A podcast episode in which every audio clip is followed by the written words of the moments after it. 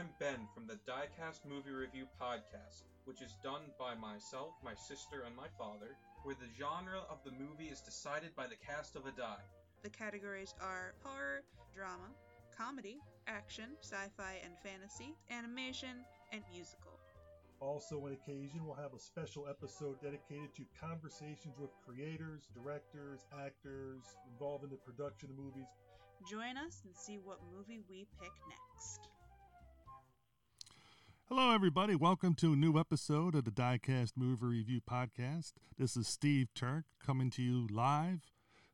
I'm actually being recorded, but live right now from Maryland. And I'm joined today by Jeff Owens, one of the co-hosts of the Classic Horrors podcast, and he's coming from Minnesota. How are you doing today, Jeff?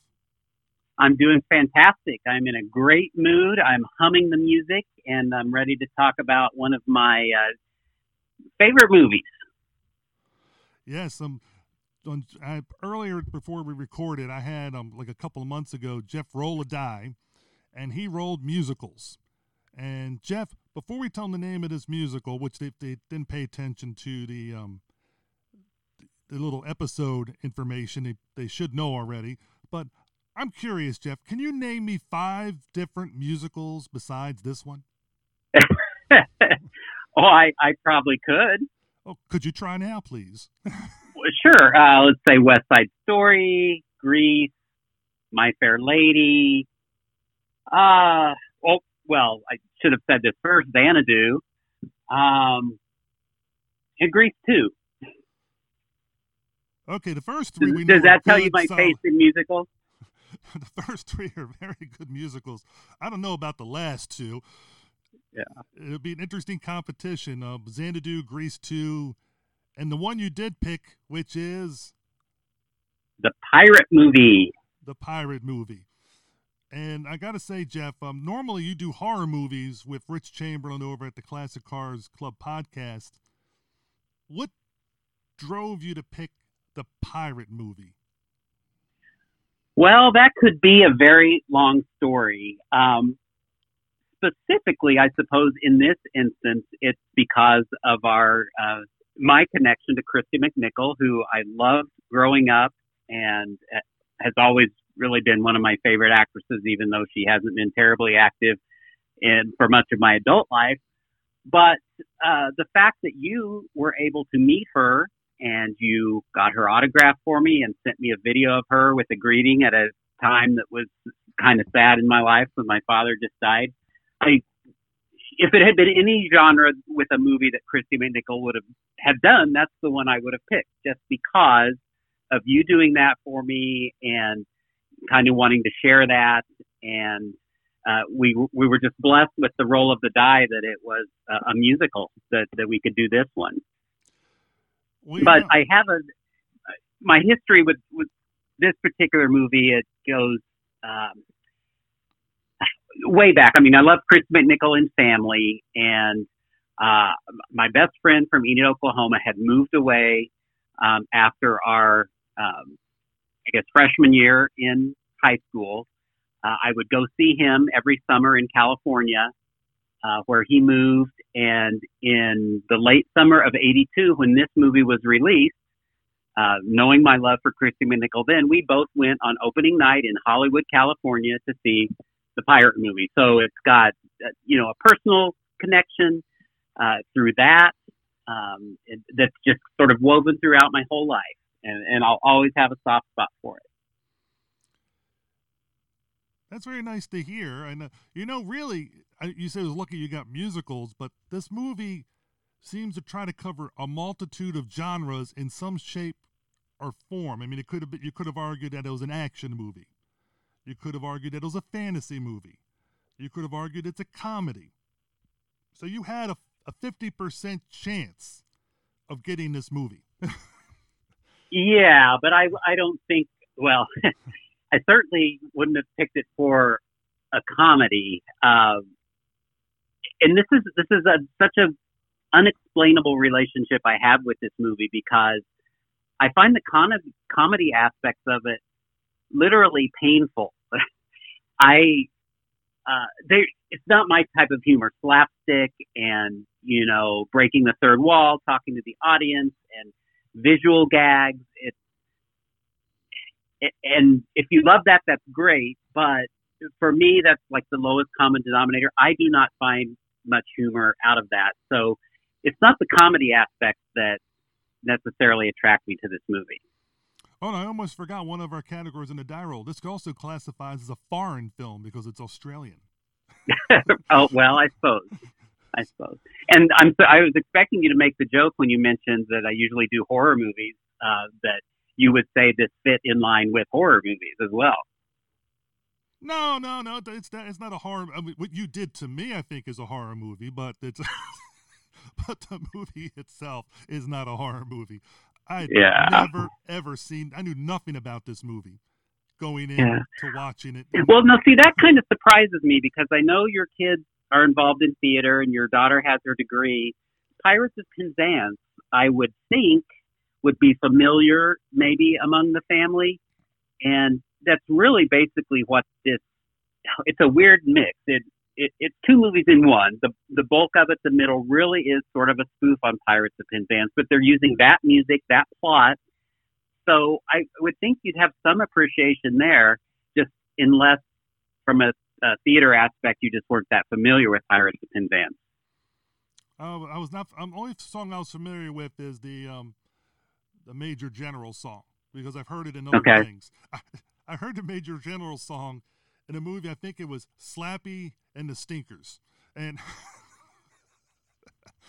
which is a movie I'm sure you know very well. But no, you probably have never seen that one. That that sounds like it might be your revenge movie if you um, you know the tables are turned and you have to pick a movie for me to watch. I, I wouldn't do revenge on you, Jeff. I, no, I, I, as always, when we have people that roll the die, we always want them to pick a movie that they like which, yeah. which you said you do, and and we just don't know if the other people that are going to listen to it are going to like. Like our very first episode, um, when we did Inherit the Wind, Joshua Kennedy, Ben, and myself all liked the movie and recommended it, but Michaela did not. And um, and that's the thing is everybody has a different perspective going into the movies, and that's one of the things we like to do is have those different perspectives meet, and um, and see how um, those different viewpoints match up. Uh, um, sadly, today Ben and Michaela are not available. That's why Jeff is helping me out with the um, the podcast, so we can keep movie reviews coming out. But otherwise, we would get the, the younger perspective from them because you and I are uh, the older guys, and um, and they're both in their twenties. So it'd be interesting to, to hear their perspective of this film because they would actually have been the target audience when that movie came out.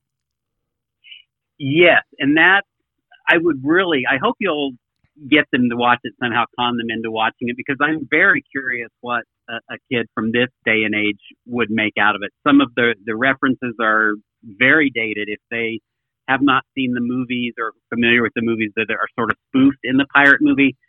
Uh, you know, they won't get it. Uh, but there's the overall sort of goofy nature of the young kids and their love story. I don't know if that's universal and might extend and it, to kids these days.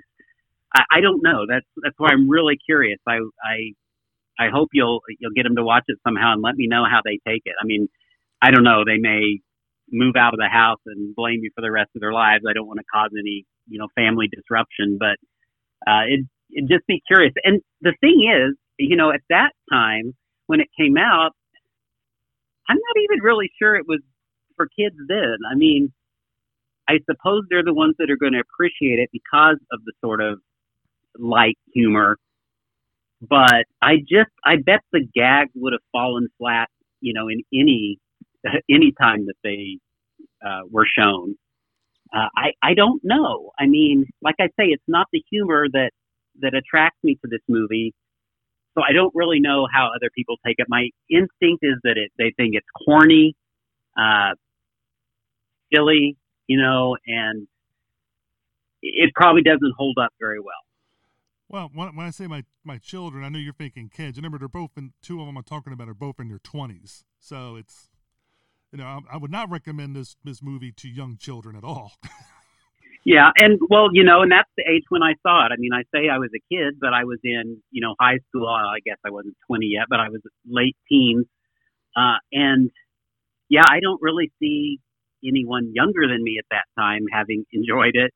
I don't really know who it was made for. I guess is kind of what I'm saying. Uh, it has some very adult humor, uh, but uh, again, not funny.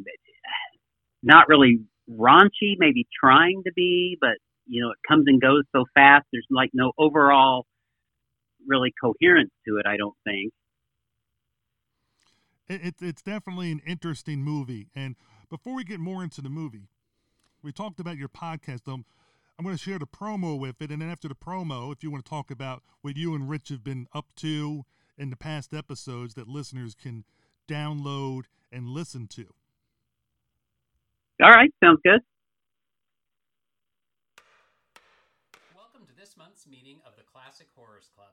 I'm Jeff Owens from ClassicHorrors.club. And I'm Rich Chamberlain from MonsterMovieKid.wordpress.com and KCCinephile.com. Let's begin this meeting with a report from our Sergeant at Arms. Vince, are there any housekeeping details today? Once the door is locked, there's no way out.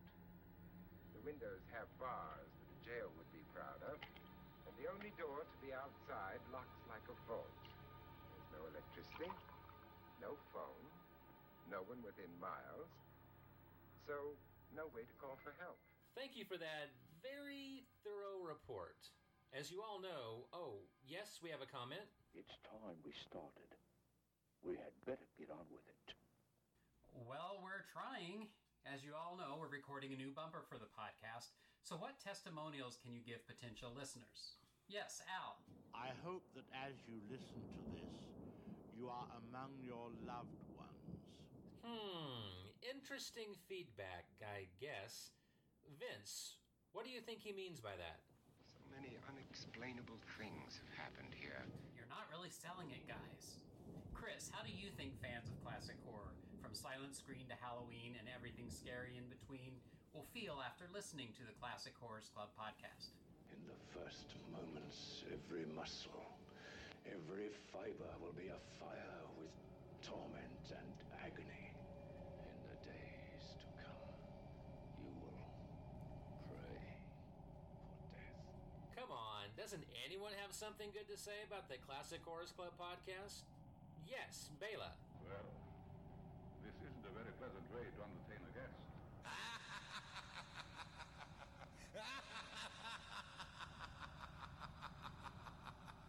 At least someone's having fun. Let's adjourn on a high note. Al, would you like to sign us out? This concludes our Danse Macabre. Eloquent as usual. Thank you. Please join us for the next monthly episode of the Classic Horrors Club podcast, available where all fine podcasts are found.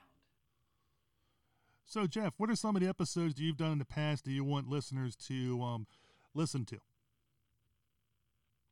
Well, uh, seems like we've been doing a lot of theme episodes. Well, I guess most of them really are theme episodes. I, I know one of our most popular episodes is one that we did on Bela Lugosi. And usually when we focus on an actor or, or a theme like that, we like to do a, a movie early in the career, sort of at the peak of the career, and then towards the end of the career. Uh, so that that episode has been very popular. We did one on Fay Wray. That was actually a listener's suggestion. So we did the same thing with that. Uh, most recently, uh, we did uh, a movie uh, theme uh, with Count Yorga. We did Count Yorga and the sequel. That generated some controversy, I guess. Um, we didn't keep it with praise. I didn't think we necessarily criticized the movies too harshly, but some people thought so. Uh, and then we're getting ready. Our next one to record is, will be all about Lionel Atwill. And he had a very short career on the screen anyway. So uh, his movies won't quite follow the formula because they were packed within the same time period. But we're going to be looking at Murders in the Zoo, Secret of the Blue Room, and a third movie, which I cannot remember at the time. But uh, we're we're doing the research and watching the movies and getting ready to record that here very soon. You did one theme episode back to school.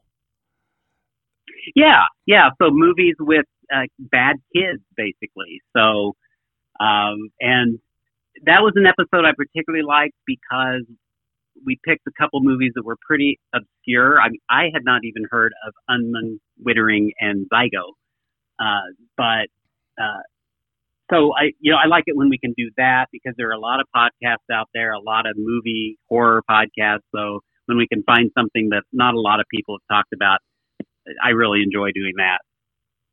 I was just surprised because I, you know, when you say these themes, I go to do some prep work, and sometimes I, I send you guys feedback, and I listened to your episode, and you didn't have the movie Back to School in there, and I was just like, what, what, what is wrong with you guys? I mean, it, it, it's in the title, Back to School. Has Rodney Dangerfield. What is more horrific than you and I having to go back to school, to college, and hang around with late teens, early 20 year olds?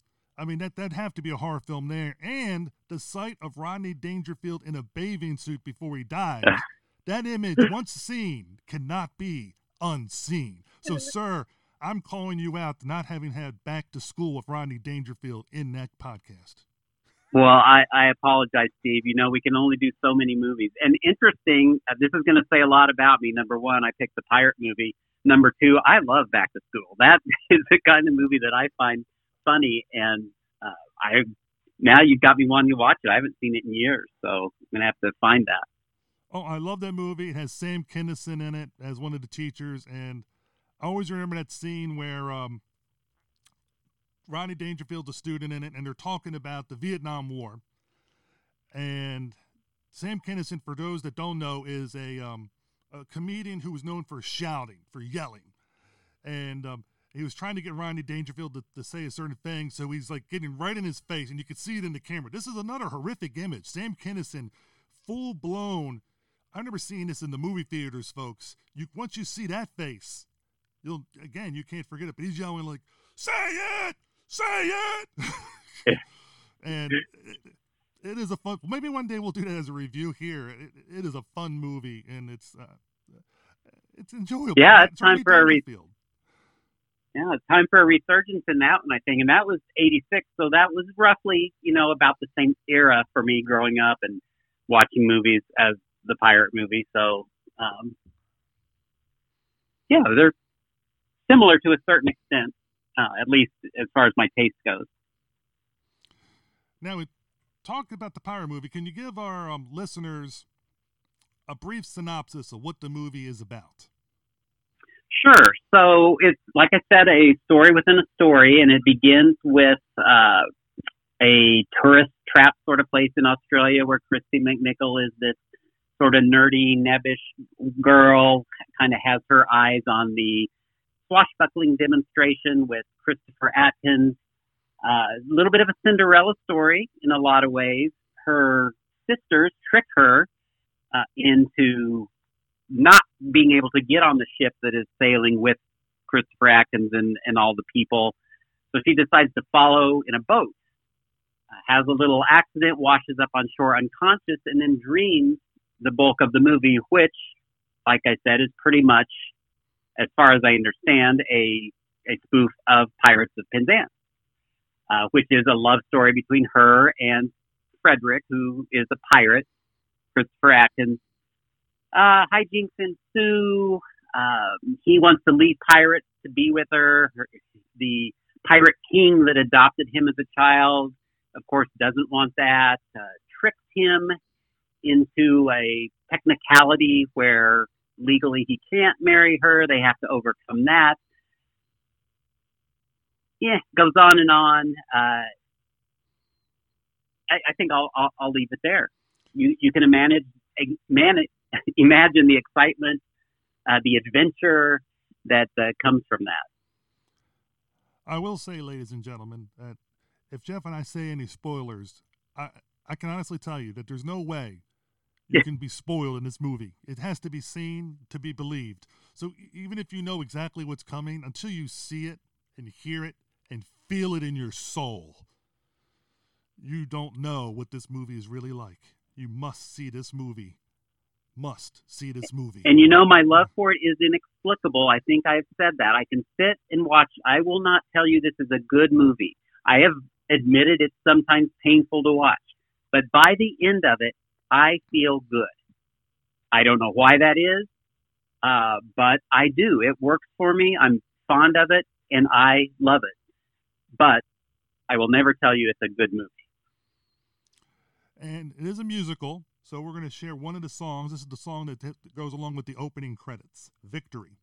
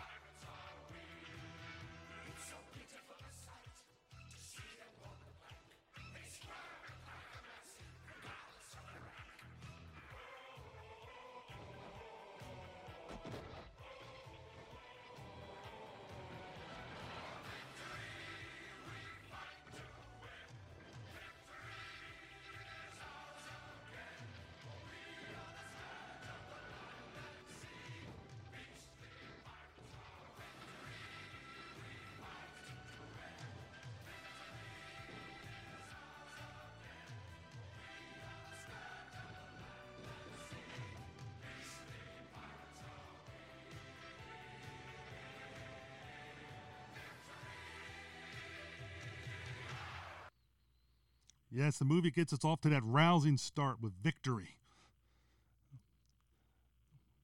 Yes.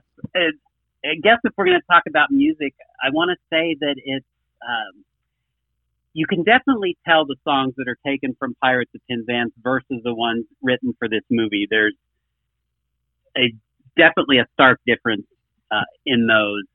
And I think also at this time, uh, we could say that this is an award-winning movie. We're kind of dogging it, but it has won awards, and it, it has won an award for the worst musical score, the Razzie, and the worst original song, and it was nominated for I think six others. So, you know, we got to keep that in mind. It, it has won awards.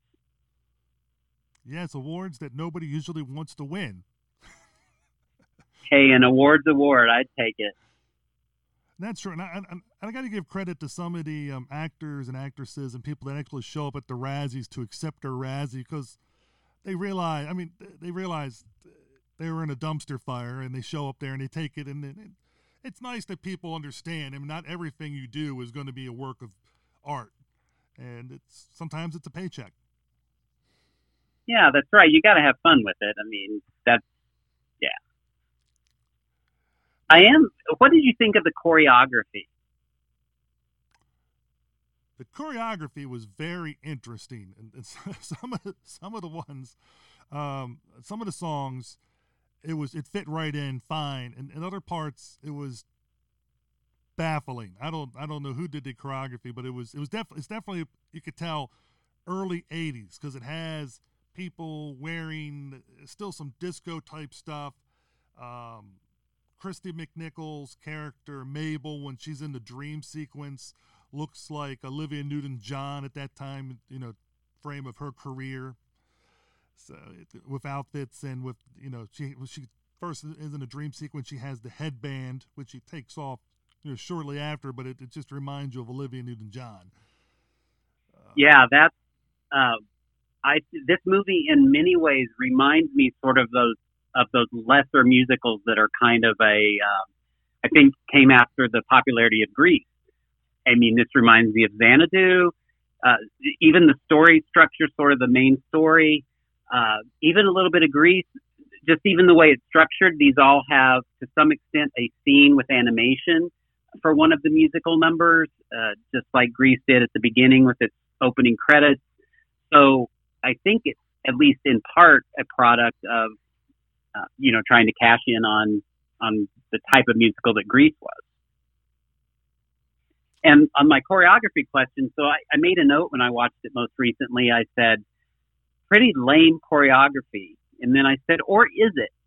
Because I don't know if it was purposeful or not. If it's purposely bad, then that sort of fits in with the rest of the movie and therefore makes it perfect. So I don't know really what they were trying for. I can't think that they were trying to be perfectly uh, choreographed and you know uh, intricate musical scenes. I I think that's part of the movie, and therefore I, I've, I've come around. I don't think it was bad choreography. I think it was uh, fit the tone of the movie. Well, yeah, and and and the song "Victory," they're showing um, archival footage of a different yep. pirate movie, and um, but and then of course I find it interesting because you see the end pop up and they turn it's a TV and the guy turns it off, and now they're in modern times, 1982 time frame, and uh, we're. It's, it's, so it's kind of interesting. It's like, oh, okay, so these are what pirates were portrayed like, but not, they're not really like this.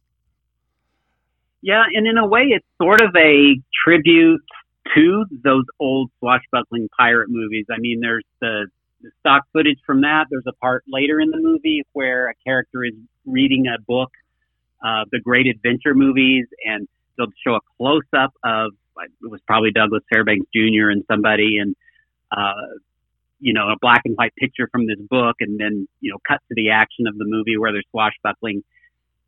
It, that both does it favors and hurts it. I mean, it, it's kind of telling you, hey, this is what we're celebrating here, but yet you see what a pale, pale comparison this is to those movies of uh, past years. Interestingly enough, the director, who is what Ken Annakin? Yep. he has done a lot of different movies. I think like over 50 of them, around 50, something like that. And a lot of his movies I have seen before, and you would never think a director of those movies did this movie. I mean, he was in Swiss. Fa- he did Swiss Family Robinson, Those Magnificent Men in the Flying Machines, The Longest Day, um, Battle of the Bulge.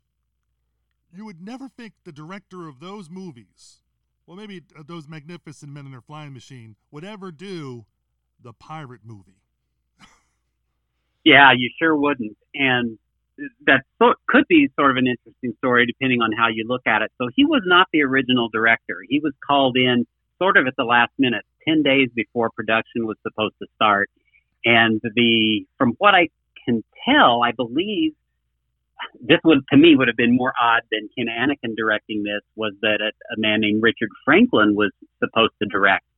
This is somebody who made terrific Australian movies, Patrick, Road Games, both thrillers, horror, and then Psycho 2, which actually I love. Um, is I think a very good movie. So he to me would have been even more out of place. The commentary on the DVD uh, is with the DVD producer and Ken Annakin. I'm not sure what year it was recorded. They talk about Million Dollar Baby having just come out, so whatever year that was was probably when this was recorded. It's an interesting commentary. There's as you can imagine, not an awful lot you could say about the making of the pirate movie, but Ken Annakin does talk about making those other movies that you mentioned. And if you're a fan of Hollywood and those big, sort of big budget Hollywood movies, uh, it's an interesting commentary to listen to for his stories on those. Yes, I listened to um, his commentary also um, last night. About Hmm. half of it. About half. I didn't get all the way through because I wanted to get a good night's sleep. Uh, and I realized he wasn't talking about the movie we were watching. He was talking about everything else under the sun, but the movie.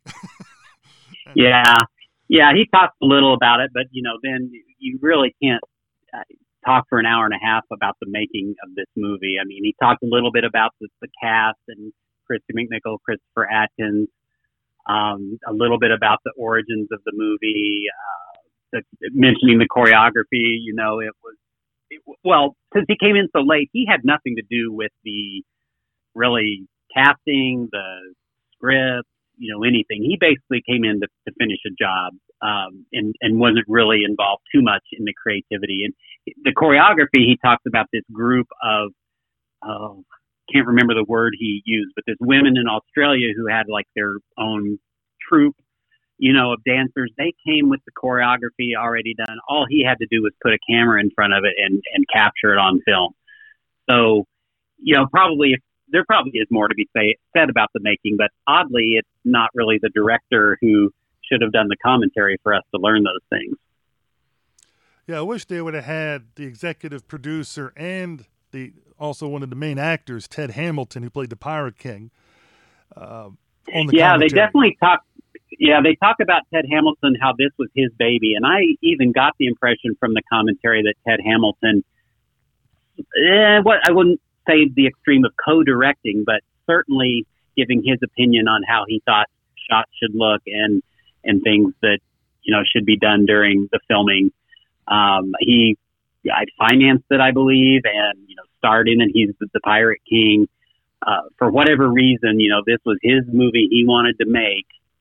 Um, it was in the commentary they didn't really indicate, but I have read before that this was rushed into production because there was rumor of the making an official Pirates of Penzance movie, which did come out. mm, I don't know. It was a couple years later. It was within relatively short time.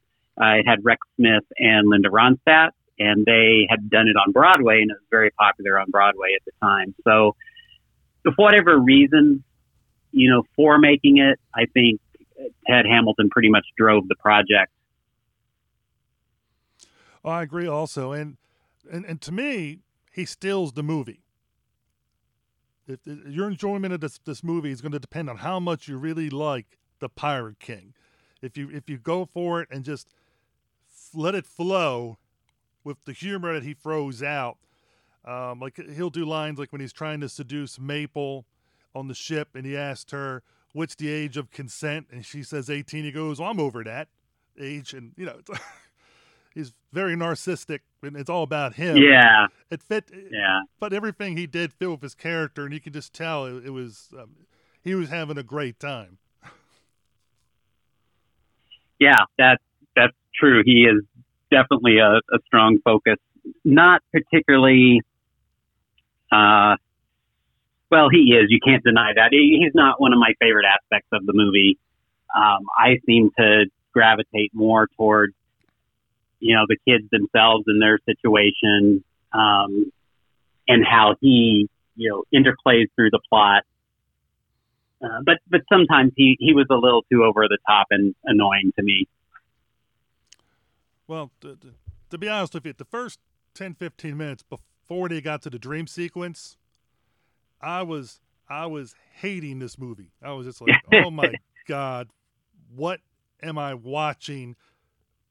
How can I get Jeff back? Finally, you said you don't take revenge. Well, I don't. But finally, I, with picking movies down the road. to clarify, we Well, so did it eventually beat you down and suck you in? I mean, you're talking about the first few minutes. Did you finally just surrender and just try to sit back and experience it? Well, that's what I'm saying. Once she passes out and it goes to um, dream sequence, And at that point, anything could happen because it's a dream sequence. There's no logic, there's no rhyme or reason. So when I, it's like with Gilligan's Island when they go into the dream world. Once you're in a dream world, I just I'm just expecting anything, and you don't have to worry about any logical connections whatsoever because it's a dream. I mean, you, know what I'm talking about. You can walk into one room, next thing you know, you're in a jungle, yet there's a door. You walk through that door, you're at the beach, and next, you know, it's like things can go you know all over the place and you and you can follow because it's dream logic once it goes there the movie picks up but also that's when the pirate king comes into play and um, more of the hijinks I, I, unlike you the pirate king and Kristy McNichol's Mabel are, are two of my favorite parts of the movie my least favorite part of this movie and, and you got we got to we got to we got to mention the the gorilla in the room, Christopher Atkins. Yeah. Oh, so he is the he's uh, worst actor ever that I've seen. yeah. Um, yeah. I mean, he he's a looker. He was a teen idol. Uh, they wisely keep him scantily clad. Uh, I don't know if it was an homage, to the Blue Lagoon or not, but he even wears a loincloth some of the time. Um, so yeah, that that was his. Those are his strengths. Let's say. Um, it's interesting that on the commentary, the the producer did ask Ken Annakin about working with those two and directing them. You know, what did he have to do to get them to deliver a performance? And he basically said nothing. You know, they're they were both experienced. It came from their experiences. Well, I I think Christopher Atkins needed some direction.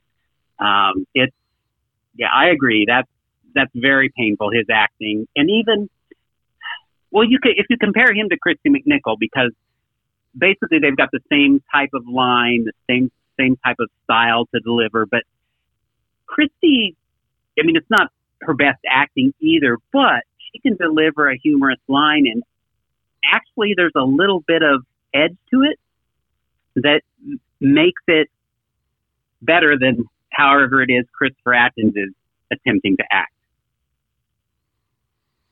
Oh, oh, I agree. I mean, he's bringing down Kristy McNichol because they're together in a lot of scenes. But when you put Atkins up against Ted Hamilton, you know, he's he's losing there. He's losing to Kristy McNichol, and in most of his, a lot of his scenes, he's with one or the other, and it's just you can just tell he's not able to deliver the lines with any emotion, earnesty, or anything. I mean, it's just he's uh, it's like a professional model. You just hope yeah. you just wish he was mute.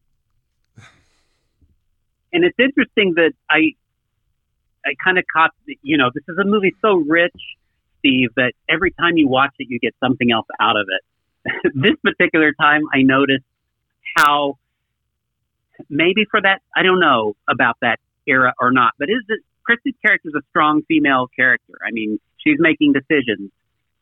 Um, her worst decision probably is why is she attracted to him? I mean, it's purely physical, and I think she makes some jokes along the way about he, how he's not the sharpest tool in the shed. Um, so it, that kind of contradicts that she's a strong female character, you know, leading the the plot and making decisions. Yet why would someone as strong as that, you know, fall madly in love with Christopher Atkins? That was one of the things I was thinking of after I watched this movie is that there's so many, it's going one path, but then it contradicts it. She's a strong female, but she wants Frederick to lead um, the police against the pirates. But then she ends up leading the police because Frederick's honor bound, you know, as you brought up with that loophole that the Pirate King finds out that he has to side with the pirates. Um, she she wants to make her own decisions, but yet because she's the youngest, all the eldest sisters have to be married first before she could marry Frederick. Right. You know, but it's also her dream. You know, it's it's it's it's it's kind of uh, there, there's things it wants to do. It's like it's almost there to have her to, to stay the strong character and I wish they just would have kept it that way, like you know, made it more that way. But it's like they they, they take a step forward and a step back. It, it's uh, it's it's it's very um confusing, you know, like where she's going, and of course it isn't a dream, so I guess we could say, like I said, the dream logic it makes it makes it all make sense. I guess what comforts me in that uh, the situation of the strong woman and why would she fall for him is that in real life, uh, Ken Annakin says that they never had any uh, connection or potential for romance. So I think, okay, in the real world, she's smarter than that. You know, she's not going to go for um, looks over brains, and so I'll, I'll take it in the movie as long as she doesn't do that in real life. Well, she did have that great line when um, they were getting ready to swim to the pirate ship, and he's looking at her um, body where she's wearing um, like uh, that that centuries type of bathing suit, I guess you can say, or undergarment, where it's covering up a lot of her body, and she says, "My body is an eight, but my mind is a 10. Mm-hmm. And again, it's like pushing that you you know you just don't look at the physical, think of the mental, and that. But of course, she's attracted to the physical, as as we said, it's it's it's it's, it's uh, uh, very. The whole movie is attracted to the physical. you know, scenes early on when all the women are walking and and and, Mhm. and step, and they're showing them from a certain direction, so you could see them in their bikinis and that kind of stuff, and it's uh, so it's it's it's very weirdly directed, and that's what what I said is so surprising with the movies that Ken Annakin directed, and you see this, and I know it was a he only had ten days, but still, you, and he only had what was it ten weeks for production. Yeah. I mean, it's very, anyone could have directed this. I don't really know what he brings to it. And I, I think of that, the ending, uh, right before the dream ends, the big, you know, production number. It, there's no creativity at all. Uh, you know, I mean, the camera setup, you see the whole view of the front of the house and them, you know, marching forward and doing their little moves. It's just, there's no creativity. Uh, I don't know if any visual flourishes would have added much to this or not, but it's very, very standard. I'm I'm I'm always curious now if it would have been a different actor besides Christopher Atkins. You know, I'm, I'm trying to think of people in 1982 that would have been a 20 year old, or you know, around that age, that they could have put in there. Yeah. And maybe. Well, let me ask you this: what? How much do you think the singing had to do with it? I mean, I I don't consider either of them a a uh, a, a singer. Well, Kristy a little bit. I mean, you know, she and her brother had quite the musical act um, a few years earlier, and and put out an album, which of course I have, and um, so I guess she kind of does. I don't know that Christopher Atkins had any singing experience. I don't think it's bad, but are are you thinking maybe someone? Uh, I, how much do you think the the singing would have improved the performance, or is it just strictly we think we need a better actor? I was thinking of a better actor. You know, somebody with Yeah. chemistry, somebody with charisma. Um, I don't know how old was Tom Cruise around then. You know, Yeah, that would have been risky business. Was about that time. you know, could you imagine if he would have been in that role, and and knowing what kind of movie it is, I think he would it, it would have been more playful, more fun, and I and I feel there would have been more uh, charisma, and I think the sword play would have been pulled off better because he usually throws himself into any role he does. I'm sorry, who was that? Of Tom Cruise, I think with, like with the sword play Oh. and everything. That, the Oh, right, right, right, all right. that I thought you so said another better. name. Yeah. The only teen idol that I keep thinking of from that time would be like Matt Dillon, and I can't see him in this. I mean, he's a great actor, but uh, he would have been too smoldering, and uh, I don't see him doing the action. Tom Cruise would have been okay. Yeah, I mean, it's not. I'm I- just thinking about this now, so it's not like I did a lot of research and thinking about oh, Right. uh, actors in 1982 who, 1981, 82 who would be like fit, you know, plug and play right into this because the director had no choice. These people were already were cast before he came on Right. to the production. Well, how old was Rex Smith at the time that played in, in Pirates of Penzance? How old was he and uh, Linda Ronstadt? They, to me, I, they think they're older, but they may not have been that much older. Well, it's not really much about age; it's how much how how old you look. As you know, as you well. Well, yeah, but they would not have cast probably someone that was out of that demographic. I mean, I think the main reason they cra- they cast, um, cast Christopher Atkins is because you know he was the hot teen idol, you know, ever since Blue Lagoon for a couple years. So it's yeah. yeah. But I, I don't know. I'm, I'm just throwing it out there. I think uh, I don't know if it would have made it. It would have it would have made it a better film. I don't think it would have made it a great film. But it would have. Yeah. It, it's just interesting when you try to think about because he is the, he is the um, anchor bringing the film down. And it, it, it's it's just sad. Like you have somebody that's really doesn't bring anything to his performance except his looks. Right, right. What did you think about the nods to other movies? I mean, there's little bits from Star Wars, uh, Indiana Jones, Pink Panther. Uh, do you think those were well placed or out of place? I enjoyed it because again, it's a dream sequence, so it'd be like films that she would have seen mm-hmm. prior to that. So, it, like again, with Dream Logic, I can understand that coming in. Ah, that's another level I never thought about, Steve. Yeah. I'm just peeling that onion for you.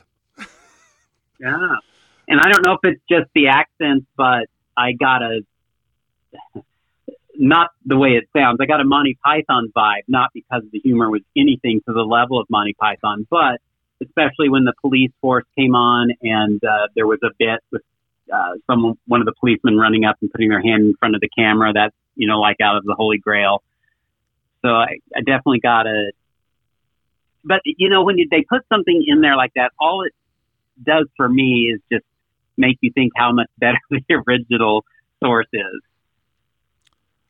That's true. I mean, it, but there was a lot of films that came out in the 80s and the 90s that would utilize prior knowledge of films in their in their jokes, you know, and uh, I mean even in the 70s Kentucky Fried Movie, you know, did a lot of spoofs on different movies. Right, right. Yeah. And, and and depending on the skit, you know, some skits work real well, some skits don't, but you throw it out there, it's like airplane, see what sticks. True. But uh, again, I think if if you if, if you accept the dream logic, and the most of the movie is in the dream sequence, you, you can you just let it flow. Turn, you know, yeah. turn, turn the logic center off of your brain, and you let it flow, and the movie is so much better. hmm. Well, that's good advice. You know, because if you try to make sense of this, you're going to go crazy. What are what are some other things that you liked about the movie, Jeff? I I mean I like the music. I like all the songs. They to me I I'm very familiar with them. I hum them, hum them along. You know, I do. That gets me through the movie. To be honest, uh, is is the music. Um, I really like how it ends. Um, I like sort of the her. You talk about the dream logic. She acknowledges it's a dream and she's in this impossible situation, and she just says, "Hold it, wait. This is my dream, and I want a happy ending." I didn't think she I said it. the- I thought the- Ted Hamilton said it to her. He, I think he's the, the Pirate King said, "But it's your dream." Uh, okay, she yeah. said it, then she said it, and like that's right, it is my dream. But I think it was the Pirate King. okay. That first, of course, you've seen this way more than I have, so I'm going to bow to you. I only saw it No. I, you may be right, but the you know the part I remember is her saying that, and then you know she can do whatever she wants since it's her dream, and she wants her happy ending, and she I, I like that just kind of concept uh, of I don't know that just that makes me feel good. I like it, and of course, then the next production number. I, it ends really. It escalates for me at the end because you hear the song sort of in the traditional Pirates of Penzance method, and then it when she wakes up, then the song is done again, but it's modern now with the '80s, a little bit more of a rock tone, and they come up out of the ship. It, it's just uh, it gives me the feels, I guess the kids say these days. Now, I'm going to say you. I think I'm quoting you exactly. You like all the songs in this and hum along or sing along with them. You did say that, correct? Yeah.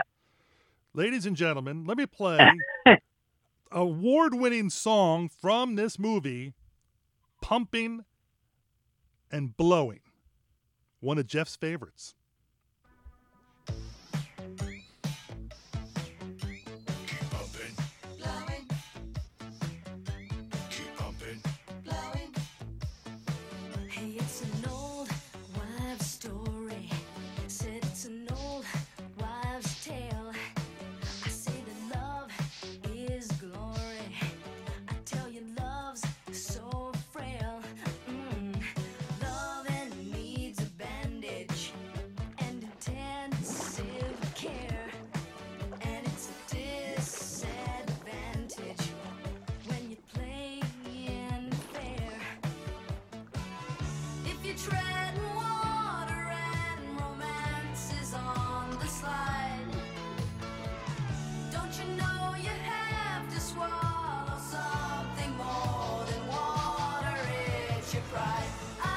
It.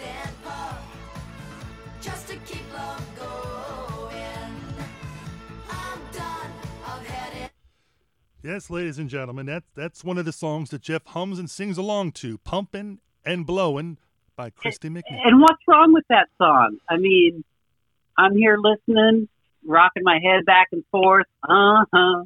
I mean, it's It's you a know, you wanna get your to hear in mind in the gutter movie, and- Jeff. It's a song I expect to hear in a porno movie. get your mind out of the gutter. This is a family film, and there's nothing wrong with that. Yeah, it's a film about how to make a family, but I mean, it's- Oh, I mean, but you think blowing, visuals. too. I mean, swallow this your is pride. I mean, and, and during this film, during this, so listeners understand, she's on a rowboat, um, turning the handle to pump air down to Frederick. So Mabel's, you know, up there pumping the air, and he's wearing his old diving cap. So, um, and every so often she'll stop and have to put more air in there to keep from, from you know, so keep them with oxygen. And the ant, this is the part where you have the animated fish yeah. and they'll turn into lips and other stuff. I mean, it's just like I'm looking at this thinking, who wrote these lyrics and how in the world?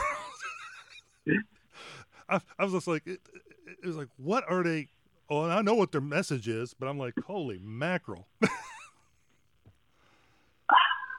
I, you know, I don't know. My mind doesn't go there with that. I just, I enjoy it. You know, like I say, it's inexplicable. I just want to say this: I think it, I think it definitely deserved the Razzie Award for that year. It was definitely the one they should have picked to win.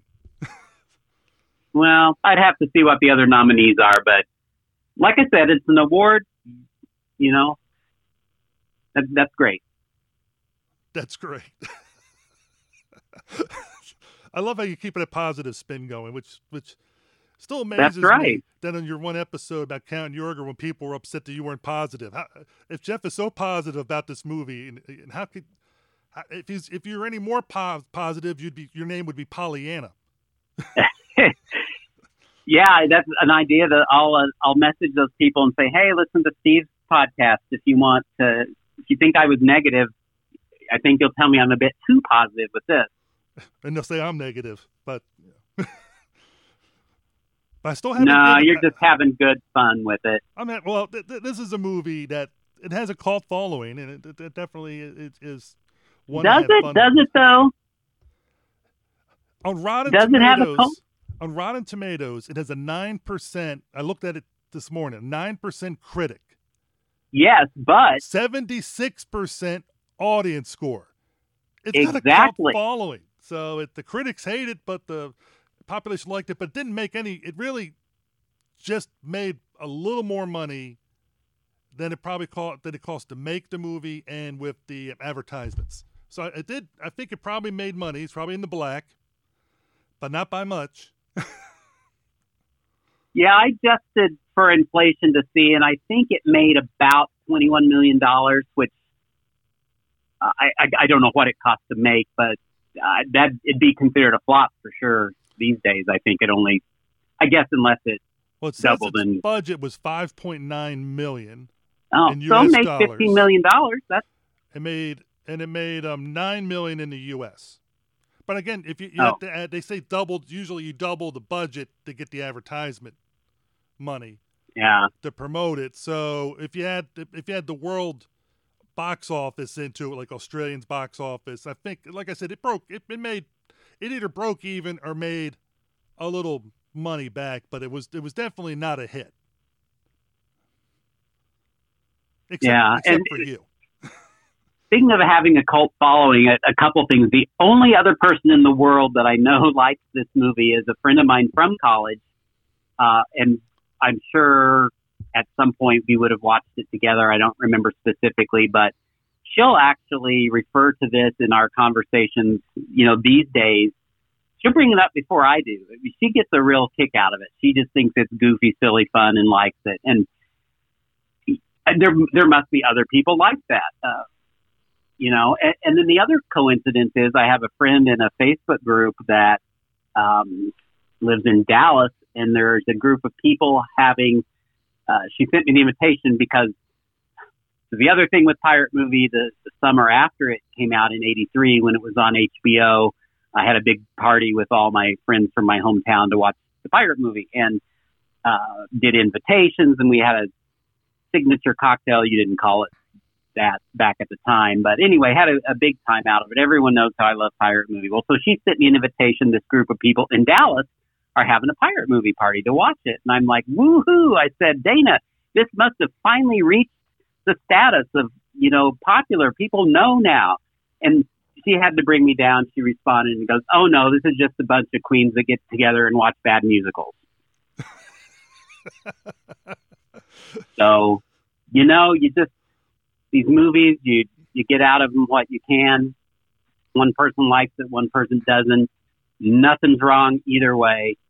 Um, I certainly understand if, if people dog this movie. It doesn't matter to me one bit. I love it. Now, some of my favorite parts involved, like I said, the Pirate King, but I also loved the Major General, Mabel's father in the dream sequence, who was also the ice cream vendor prior to her going into the dream Yeah. sequence.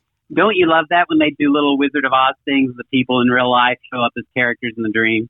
Yep, and, they- and and they definitely did that all the way through in this thing. They they they took it all the way, and his version of the modern Major General. I don't know. I just it just put a smile to my face. He just he just brought a laugh to it, especially the line at the end. And we're going to share that song with you, listeners. So hold on a second. Mabel, tell him. To foil our sport. My father is a major general. Oh. Yes, yes, he's a major general. Yes, yes, he is a major general. Yes, yes, I am a Major General. Papa. Not now, darling, I'm on.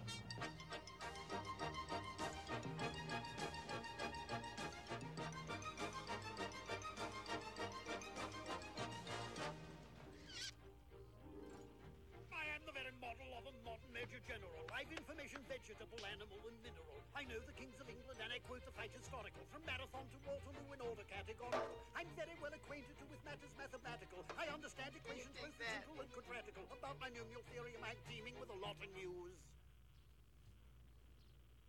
With many cheerful facts about the square of the hypotenuse. Papa.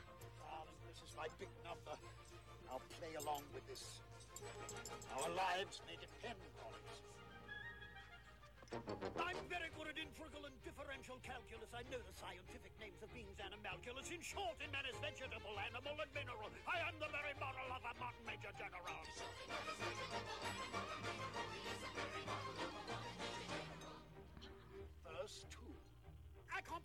Contemporary culture, North American I straighten more piratical erections than Boderick, and I'm into Est and all the rest. I've undergone analysis. I jog beyond decrepitude to permanent paralysis. My muse is into music with my credit. I'll not trouble you. From R&B to S&M, cross over C and W, to grooving with the doobies and my Malibu white soul and tones.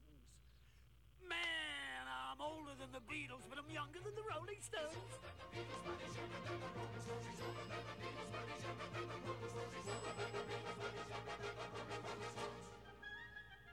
My military knowledge, for I'm plucky and adventurous, embraces smashing Star Wars in the 22nd century. Yes, sir, I'm an vegetable, animal, and mineral. I am the very model of a modern major general.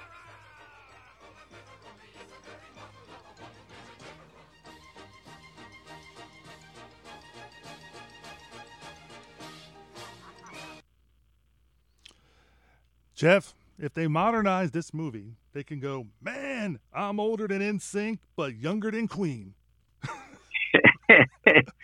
yeah, that uh, obvious. Well, that was the song from Pirates of Penzance. Obviously, they changed the lyrics a little bit. We we didn't point out earlier. We probably should do that. That you know, this, like I said, was from Pirates of Penzance. Pumpin' and Blowin' was not. That was one of the original songs. Well, yeah. I can't imagine pumping and blowing being in the Pirates.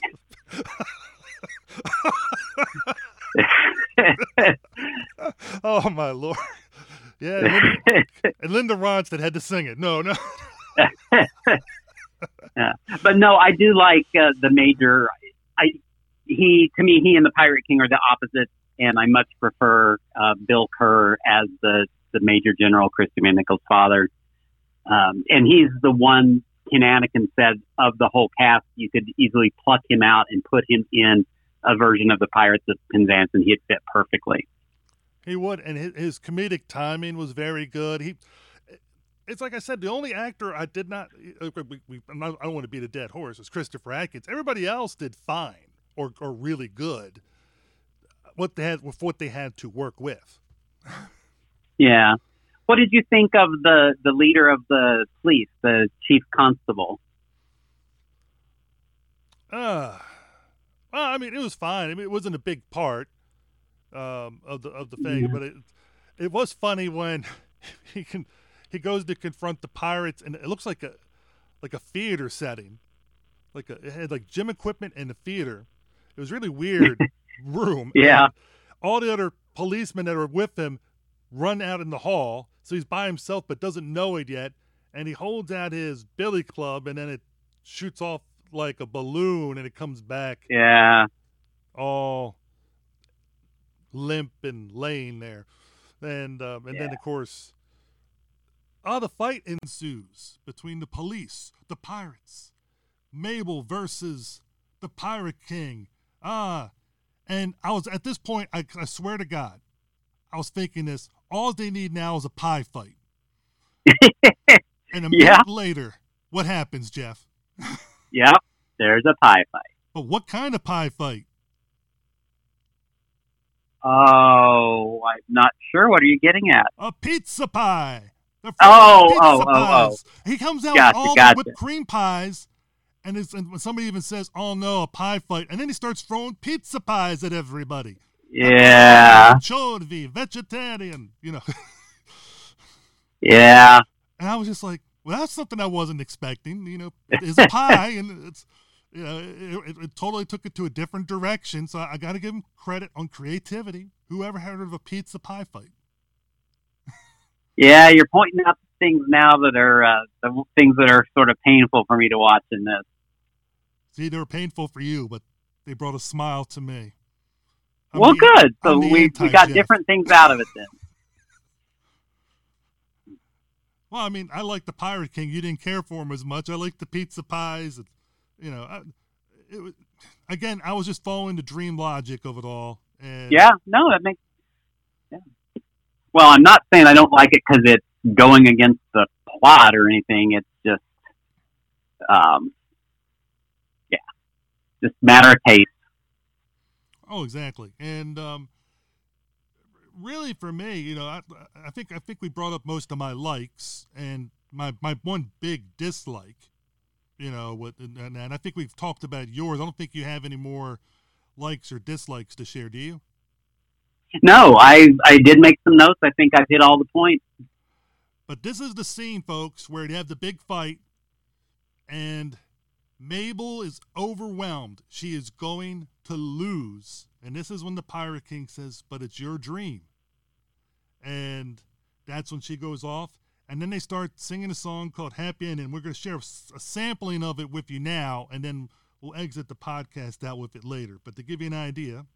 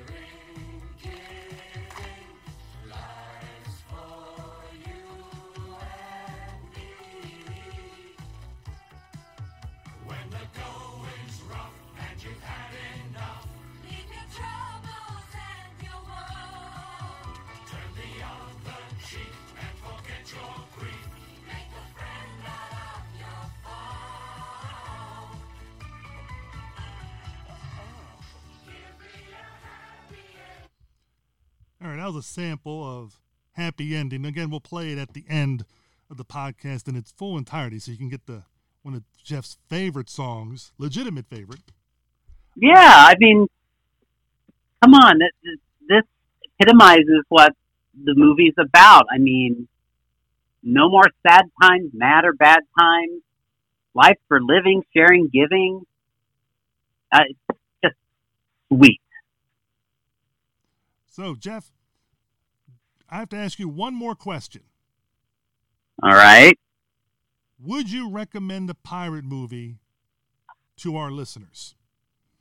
You know, I was afraid you were going to ask that. In good conscience, no, I cannot recommend it. I do not think most people will like it. However, it would encourage me greatly if, based on anything I've said, someone decides to give it a try on their own. If you are not critical at all and just want to sit back and relax, there is joy to be found in this movie. Um, I just, unless I know you really well, I'm not going to tell you that you're going to find that joy if you watch this movie. Is, is that fair? Is that, um, you know, I, I just because I love it, I can't recommend a movie. I just I couldn't in good conscience do that. I understand. I understand it. Um, as for me, would I recommend this movie or not? Yeah. What would you do? Well, like I said, the the first part of it before the dream sequence is just abysmal. The ending, which is very quick after the dream sequence, is abrupt and quick and virtually makes no sense because suddenly Frederick and Mabel are kissing and kissing, and they never did that before the dream. So now, when you come back out of the dream, dream logic is over. We're now back in the real world, so to speak. And um, like, and he's kissing her on the beach and all this stuff. And next thing you know, they're married. yeah, but wrapped up quickly. In these movies, she brings something back with her. I mean, um, uh, that didn't bother me at all. Okay, I understand. But um, so listeners, was this a good movie? In all facets of what we, I consider a good movie, I'd have to say no. Um, I cannot recommend this movie to you if you're looking for a good movie. Now, if you're looking for a bad movie, that starts off real bad and then turns bad good for most of its one hour and 40 minute playing time. It's like, like one hour and 20 minutes of it is is bad good. This movie is for you. I mean, this movie is just going to have moments in it that are going to be, like I said, if you can, if you can accept the dream logic of the movie and just let it flow over you, you will enjoy this movie. If that is going to be a problem with you, avoid this movie like the plague. I think that's fair. I think that's fair. I'm horribly biased, and I think to make the concessions I've made about it during this podcast are are good of me, and I, I think that is a very fair recommendation. So overall, I would say I, I enjoyed the movie, Jeff. I, you know, it, it, was the first 15 minutes or so, whatever that until it got to the dream. I was not thinking good thoughts about you, Jeff. I was not thinking good thoughts. but that, but well, then, yeah. But I, but I knew Christopher Atkins was in the movie, and I, I've never liked him in anything I've seen him do. So I knew going in there was going to be like one bad strike against it, even though I knew nothing about the movie. Um, and and besides Kristen McNichol, I've never heard of any of their actors because they're all Australian. And this is back when the, the, the Australian film makers or films are starting to make that rise to more national attention, like with the Road Warrior and the Mad Max series and things like that.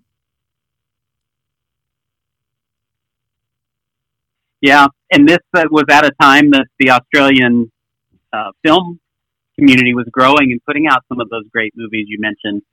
And just think this they get to keep the company of the pirate movie with them. Yes, yes, they do, and they shared it with us.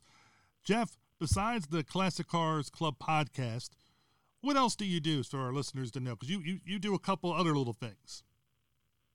Yeah, well, I I fancy myself more really of a writer than a podcaster, which if you've listened all the way through this, I imagine you can uh, acknowledge. Uh, but I do a couple of different uh, blogs or websites. I do the classichorrors.club and I do a DC Comics Guy blog where, um, you know, I have these things I enjoy and that's my outlet for sharing that, th- those things I enjoy. Uh, if I watch a movie or read a comic book or something that I like, I want to tell people about it. So I've just sort of over the years taken to writing and putting it on a blog because what else can you do with it, you know? So, uh, and I have one other blog I just started, the Reaction Shot, which kind of is just generic stuff that doesn't fit in either one of those. So those keep me pretty busy. I try to keep fresh material on those. Uh, and then occasionally I will get something in print. I've associated with a great group out of um, England called We Belong Dead. They have a magazine they put out and then this series of wonderful, wonderful books. Uh, one you mentioned before uh, we started was a celebration of the life of Vincent Price. And it's just a bunch of different writers writing different essays. Uh, I got to do a couple in there. Uh, one that sticks out in my mind as I looked at his all of his television work and, and did an article about that. So I I enjoy doing that. Those are my hobbies. I certainly don't make a penny out of them, but uh, I really like doing them. Cool. And um, Jeff, thank you for um, helping us out, the Diecast Movie Reviews, with um, stepping in when Ben and Michaela weren't available to do this review for us. Well, I'm thanks for asking me. And uh, you know, fate was on my side. I rolled a musical. We got to do this. I'd love to come back some other time. Maybe you know, as the sting wears off uh, and you're desperate for another guest. Uh, I promise I I could pick something a little more uh, mainstream, I guess. Ah, see, the interesting thing is, as I told Rich, um, Rich Chamberlain also was at the, the Classic Horrors Club podcast, and then I recorded a movie um, together. I, this time I get the roll to die and pick the movie that you get to watch and review. Ah, is that how it works? Yeah, we alternate. Um, when there's only two of us, it makes sense, you know. Um, Yeah. Normally, with Yeah. And I, we roll die to see who picks, but you know, I, I feel it's fair that we alternated it. And um, I'll roll die when we're off recording and um, tell you what genre and everything like that, and then I'll try to think of a movie to do with it. Um, I feel like you might be getting the double whammy. I don't think you've put it out yet, but you and Ben keep talking about this movie. He really wants to you all to watch. Sound too eager to watch it, and fate was on his side too. He rolled the dice and got to to recommend his movie. What is that? uh, Woochi Demon Slayer. Huh. Have no idea what that means. I've seen the movie and um, and stuff like that, and I think by the time this comes out, we should have the review of it up there. We're waiting for we're waiting for Michaela to watch it. It's um, a Korean movie, and it's um, has an English dub and in subtitles. Huh. And I think You mean I have to read a movie? Well, you know, it is. You, know, you can watch the English dub. Uh, it, it, I think it cost a dollar. We got it like at um, the dollar store or something like that. So it's it's it's it's, it's very affordable. if it's still out there in the dollar store, which gives you an idea what, what kind of movie it could be like. But listeners, um, join us again for our next episode, which could either be an interview or review. But we're gonna go out with this episode with a happy ending, which some of you might be happy that we're we're actually done. I don't know, but enjoy yourself, have fun, and hope that you guys will listen in to the next episode. Thanks, Steve. You're welcome, Jeff.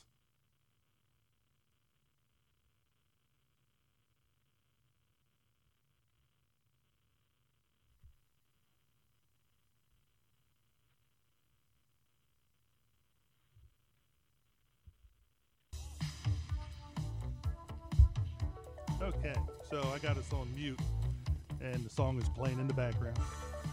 Ah. I hate to deny you the pleasure of listening to it again. Well, I had to listen to it to put it on here too. So Well, yeah. Yeah. Ford, it's it's the um, Rode Caster Pro. Huh. And um, it has four microphone attachments, USB, Okay. phone, Bluetooth, and then the part I have, it's like, it has like eight buttons, colored buttons, and Hmm. so you can record something different each one of them, and you can have eight different um, sheets of it, depending on how much um, uh, how big they are, like how loud, how, how much space you're taking. So you can have up to 64 things already pre-recorded Wow. on to put it, and that way you can just stream it like right in to the thing. And, it, when it's doing the music, it gives me a little countdown, you know, going on like it's like two and a half minutes to go, Huh. and that kind of thing. So it's it's pretty nice, and you can adjust the different levels and the mic. I'm trying to probably bring this up in a Monster Bash because I want to. My, my goal is is like after we watch one of those movies, get a few people together and let's just record a review. Yeah. and while it's all fresh and that kind of stuff. And that way you get different people. You know, ben will be with me, and um, that way I'll have the younger version, and we can get up to two Yeah. people, and that way you know, go through and do it, and then just put those out almost like right away. Because we'll, once we have it recorded, all we got to do is just do maybe some minor editing. Change it from a WAV file to an MP3 and then upload it to Anchor and put it out. Hmm. Sounds fun. I hope so. You know, that's what I was thinking. I want to have some discussions that we can talk about too. I was thinking, uh, you know, different topics that are going on, that kind of thing. I'm not sure whether, you know, to fit it in like, on what group of people. I don't want to have it like just four middle-aged guys discussing the topic about women in movies. But if I can get Tracy and let's say Dominique, was- I don't think she's coming, but let's say like Tracy and Dominique and then somebody else that was, just the two of them, and I could get their opinions, you know, on that, and, and that way we can discuss these topics. Because I felt I, I felt it was important after Derek and that, that Wolfman review, that him and Stephen D. Sullivan. And I felt so bad for Derek, because Steve just I don't know, he just kept talking about it, and I was like digging the whole thing. Do you know what I'm talking about? Well, I'm, I'm not sure. What? when Steven, when they were talking about um, women in the movie, and Derek Oh. brought